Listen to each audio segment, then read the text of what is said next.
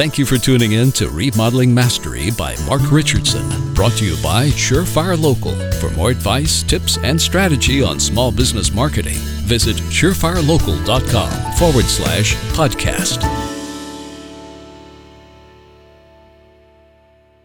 Hi, I'm Mark Richardson, and welcome to Remodeling Mastery.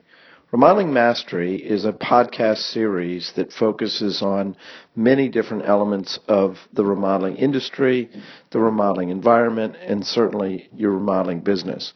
What I try to do is take topics that I think are relevant to you and help you take a time out and really think about and reflect on your business. Today, the focus I want to get into is a state of the union of the remodeling industry. We are past the first quarter in 2017, I think it's a great time of the year to take a little bit of inventory, look to the past, take a pulse of the present, and look to the future. So as I sit back and look at it, I'm going to talk about several different elements. One, I'm going to talk about the environment. Two, I'm going to talk about some of the industry dynamics that are really unique and special that are out there. Three, I'm going to talk about this theme about are we really coming out of the recovery or is it really more pre recession? And then four, I'm going to talk about top priorities. I think as you're moving forward, it's very hard if you don't have clarity in terms of where you're heading. You know, you need to have and understand what those top priorities are for you. So let's just talk about the environment first. I think if you think about the environment, uh, the environment are sort of the stars and planets. What are those key indicators that you need to kind of keep an eye on? Sort of that health checkup, the blood pressure, the cholesterol. What are those elements as it relates to the remodeling environment? If you are focused more on these, I think the likelihood of really judging your success or lack of success that you're experiencing are pretty accurate. The reality is, as you'll hear in a moment, most of these environmental indicators are pretty positive. So if you're not actually out there making some traction in terms of growth of the business, in terms of sales, gross profit, all the elements that are important, then it oftentimes is more reflection of needing to look in the mirror at some of the processes, the systems, and certainly the people. One of the key indicators I like to keep a pulse on is home appreciation. Now, home appreciation, for the most part, is really a very simple thing to try to track. You can look at it in terms of your market, which is obviously most important, but you also can look at it in terms of the country as a whole. Back in 2011, as we were coming out of the recession, only a couple of the markets at that point in the United States were actually appreciating. Within about 18, 24 months after that, by 2013, 24 of the top 25 markets were appreciating. Again, very, very positive sign. While we haven't necessarily seen a big spike up, which I would argue is really positive, in most markets, we have seen strong appreciation just overall. The second is interest rates you know, interest rates is one of those elements in the new housing market. It's sort of the kiss of death if we see big spike in interest rates. In the remodeling market, however, interest rates going up can create a sense of urgency and get people to act more quickly. Since interest rates are relatively low right now, again, it's a fairly positive indicator. However, for those that are watching and predicting to the future, we're expecting those interest rates creeping up in the latter part of 2017. The stock market. While most of your clients are in the stock market and most of your clients are a little bit nervous about the stock market, the stock market I think is a very good indicator of just the overall sort of health of what's happening out there in terms of the financial elements. The stock market, needless to say, is at record highs. The stock market, if you turn the clock back to the crash, has gone up over 300% in that period of time. So the stock market, I think, shows at least relative stability. And I think for the remodeling industry, it's positive because I think a lot of homeowners out there are not anxious to leave their money in the stock market if they can plan in something that they can see more visibly being their home. And certainly the housing starts that are out there moving up, certainly from the low points up to where they are right now. But also, I think the thirst, based on some of the key indicators of what the housing demand is, is fairly great. So again, if people can't necessarily move into the house that they want, they're going to probably put more time and energy into their home. So overall, when you look at all these parts and pieces and stars and planets, what it really says to me is the environment really is strong. It's really time, I think, to get out there and grow and not necessarily hunker down. The second element I want to touch on today is some of the interesting industry dynamics. You know, while yes, you got your stars and planets, but you also have, I think, different elements certainly in the industry that are happening that are interesting. One is the whole element of the aging population and the demographic. I recently heard a study that was presented by Harvard University that I thought was interesting, and it looked at not just today in 2017, but what the trends and the directions were in terms of by 2025 and beyond there's going to be a substantial number of folks based on the aging in place and the demographic sort of changes that we're going to be experiencing. So it's really important, I think, when you think about, I think, the future, to think about weaving into your mix a level of intelligence as it relates to an older population and how you can help serve them. Because ultimately, I think they really want to stay in their home.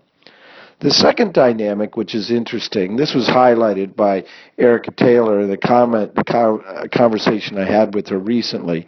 Last year, I did a remodeling tour in six of the markets, and I asked the remodeling thought leaders in each of those markets, you know, how have you seen sort of the demographic or your client changing? And I asked them if you take a snapshot 10 years ago, what was in fact the age of the client 10 years ago uh, within your group, and how many of those, what percentage of those were 30 somethings?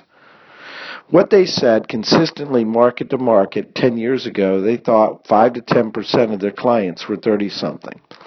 I then asked them the question, now let's take a snapshot of today. Of those folks that are calling you, of those folks that are proceeding doing business, what percentage of them are 30 something today? Consistently, and quite frankly, surprisingly, what they said was 30 to 35% of their clients today are 30 somethings. Now, I'm not necessarily suggesting that you go out and shift a lot of what you're thinking and doing, but I am saying those are significant shifts in terms of some of the gut checks of some of the different leading remodelings, remodelers out there. So it's important, I think, for you to position yourself for this new generation. You know, how do they buy? How do they communicate? How do they want to interact and what their experiences are? Third element in terms of the dynamics, and this has been a focus of the remodeling futures at Harvard University as well, and that's the future of technology in the home. The future of technology as it relates to the homeowner out there. There's a lot of interesting things that are happening there. One uh, uh, statistic that Google actually shared at a recent conference that today more more clients are interested in online reviews when it comes to making their remodeling decisions than they are with personal referrals. That's really sort of a game changer for an industry that has been talking about depending on and really position itself more for past clients and personal referrals. So you have to make sure that you're focused on the right kind of digital marketing, reputation management as it relates to that. Another element, and this has held true, I think, for a long time, but the whole influence of kitchens and baths in the remodeling industry is just huge many of the better companies who have been either focused heavily on larger scale projects design, build, full service remodeling, or even specialty window siding and roofing have shifted their businesses based on the demand and based on all the tea leaves that are out there more doing kitchens and bathrooms. Kitchens and bathrooms are clearly the place to be. And if you're positioned and you have the right expertise in your business focused on kitchen and bathrooms, I think that's very, very uh, uh, important. I think another interesting dynamic out there is watching the the influence of the tear down kind of new homes uh, on on the homes that are happening out there.